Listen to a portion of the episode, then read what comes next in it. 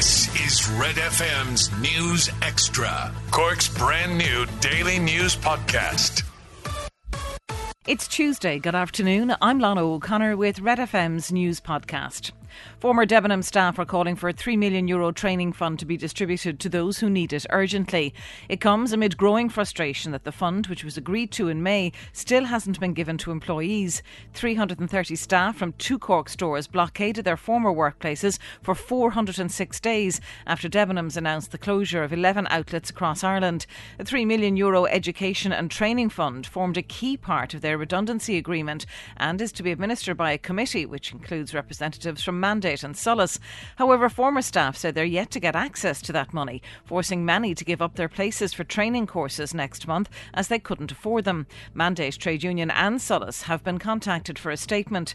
Speaking to Red FM News, former Debenham shop steward Valerie Conlon says a system to administer the fund is not yet in place. We've been contacting Mandate and we've been contacting Solas now over a number of weeks. Actually, it's gone into months, wondering what the delay was. They're saying that the uh, Solas was saying that they were waiting for the list from Mandate.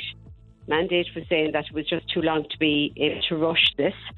Then it was GDPR, but now apparently they're after contacting KPMG and I think KPMG are setting up some kind of a system to send it out. The worst street littering in 20 years is how Cork City Council have described the aftermath of the All Ireland Senior Hurling Final. Extra resources were needed on Monday by the city's street cleaning department to get the streets back to an acceptable level. The worst areas affected were Grand Parade, Oliver Plunkett Street, and Washington Street. Teams worked from 6am yesterday morning with a large suction sweeper brought in to deal with the volume of litter to be removed. And some good news Ireland is in for a late August Indian summer this week, with daytime temperatures to hit a high of up to 25 degrees. A little cooler along the coast, with temperatures across Cork expected to hit 22 to 24 degrees. The settled warm, dry spell is set to last well into this weekend and maybe even next week, with very little rain. Meteorologist Siobhan Ryan from Met Éireann says it's not an exaggeration to describe it as a mini heatwave.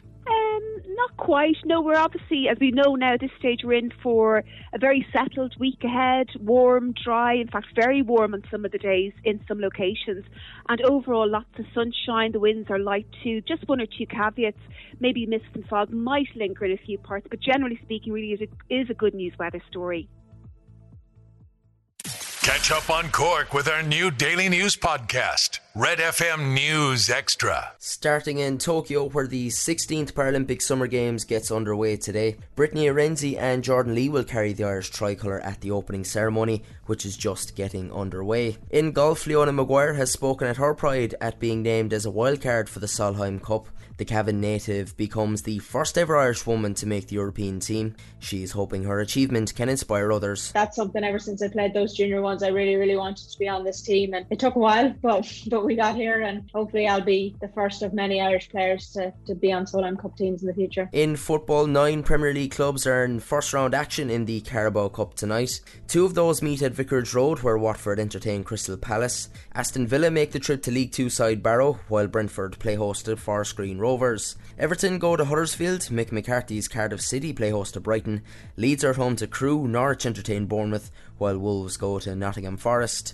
Last night, West Ham made it two Premier League wins from two after they defeated 10 man Leicester City 4 1 at the London Stadium. In Gaelic games, Brian Lohan has been made aware he can stay on as Clare hurling manager for three more years.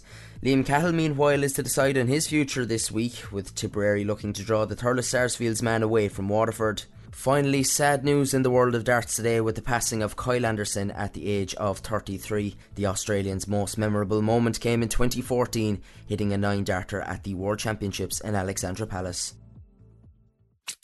Get Red FM's News Extra at redextra.ie and check out our other podcasts. Remind you're done and dusted, sun and dusted is the headline. Ray there is another one, and 25 degrees is an icon making the uh, One, uh, two, papers and this morning in quite some detail. The roasting temperatures dominate many of the, the red tops, which is great. I also see a lovely photograph in the Echo this morning, giving it a wide berth, they say. That's the LÉ Eithne passing a cruise liner, the MS Serenade of the Seas, berthed in Cobh at the weekend. That's astonishing. It can take uh, two and a half thousand passengers. I don't know whether there were passengers on board, whether they got off or not. I mean, you see the cruise liner adverts in the newspapers. Uh, on a, certainly on the weekends, page after page, but that's all for 2022. But there it is, nonetheless, and good to see it there. Meanwhile, some people who went overseas in their halls, six Irish people make the papers this morning. They were rescued from Sweden's highest mountain overnight.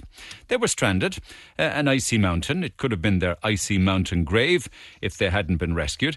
Would you believe it? They were just wearing t shirts and shorts. Uh, the group were uh, not professional climbers, they had no equipment on them, and stranded on the mountain range as temperatures got down into the minuses. It's a story that makes the red tops. Uh, and again, you wonder about the recklessness of people sometimes. I mean, you could say that they got lost and they didn't know where they were going. Uh, but they had a lucky escape there. Um, also, talking about lucky escapes, I'm quite sure there was no big issue really, apart from the poor old bird that flew into the threw into the engine. But um, Ryanair flight from Cork to Stansted to uh, sorry from Cork to Spain had to be diverted. Uh, to uh, Stansted after takeoff. It struck a bird shortly after takeoff. And that's another story from the Red Tops. I suppose there was a bit of delay for those on board and their sunspot destination of Alicante when they were forced to change courses, but everything sorted out in the end. It was another bird strike. And then you look at, you know, a lot of what we were talking about yesterday regarding uh, opening up, um, you know, arts, um, theatres, drama, music, and performers, live arts. It's making the Times again this morning, uh, where you have um, the uh, Arts Culture Minister, uh, Martin, um, planning again to have another go at trying to get Cabinet to back her reopening of live events for vaccinated people. We dealt with this yesterday uh, for live events, and that's the front page of the Times today. It's quite interesting because Metro UK and the UK are reporting a gig in Newquay.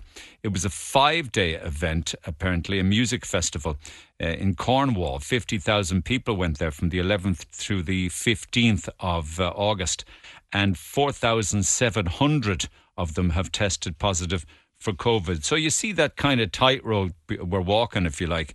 Large numbers of parents and young people have taken to social media saying they contracted the virus after the music festival. Um, and as they say, it's a, it's a very sociable disease, isn't that what we hear? So that's one music festival where there was uh, quite an amount of people, something I imagine that was something like 10%, isn't it? Something like that. Anyway, papers uh, locally, then the Echo um, talks is very, very sad and poignant and well written article by Anne Murphy making the echo today, three years on. It's the grieving mother of 24 year old Connor Quinn.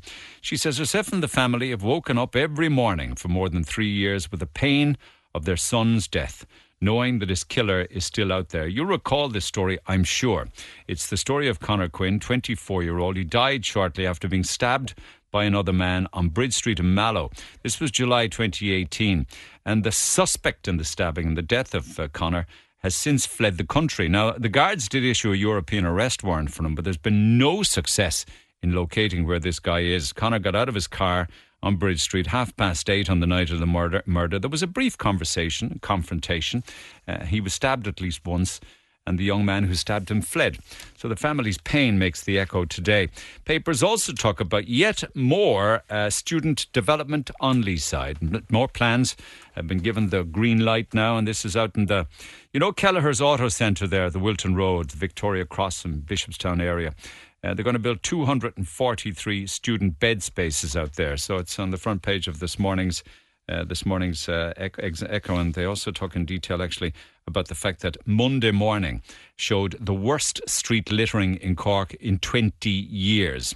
Don't forget to like and subscribe to get Red FM's News Extra daily.